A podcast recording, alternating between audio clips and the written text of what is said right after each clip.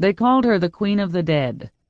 Though no one ever said it to her face, Dr. Maura Isles sometimes heard the nickname murmured in her wake as she travelled the grim triangle of her job between courtroom and death scene and morgue. Sometimes she would detect a note of dark sarcasm. Ha ha, there she goes, our goth goddess out to collect fresh subjects. Sometimes the whispers held a tremolo of disquiet, like the murmurs of the pious as an unholy stranger passes among them.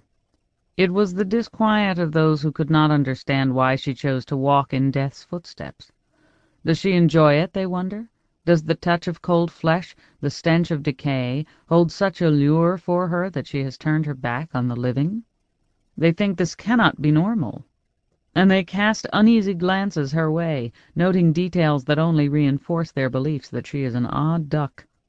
The ivory skin, the black hair with its blunt Cleopatra cut, the red slash of lipstick.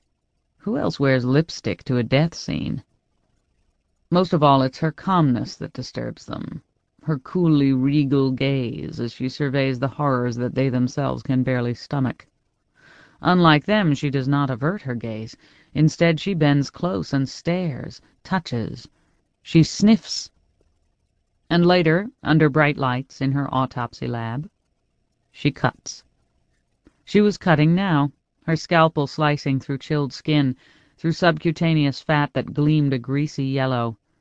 A man who liked his hamburgers and fries, she thought, as she used pruning shears to cut through the ribs and lifted the triangular shield of breastbone the way one opens a cupboard door to reveal its treasured contents. The heart lay cradled in its spongy bed of lungs.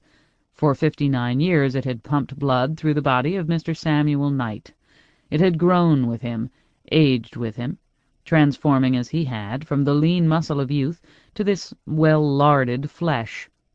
All pumps eventually fail, and so had Mr. Knight's, as he'd sat in his Boston hotel room with the TV turned on and a glass of whiskey from the minibar sitting beside him on the nightstand. She did not pause to wonder what his final thoughts might have been, or whether he had felt pain or fear. Though she explored his most intimate recesses, though she flayed open his skin and held his heart in her hands, Mr. Samuel Knight remained a stranger to her, a silent and undemanding one, willingly offering up his secrets. The dead are patient. They do not complain, nor threaten, nor cajole. The dead do not hurt you. Only the living do. She worked with serene efficiency, resecting the thoracic viscera, laying the freed heart on the cutting board.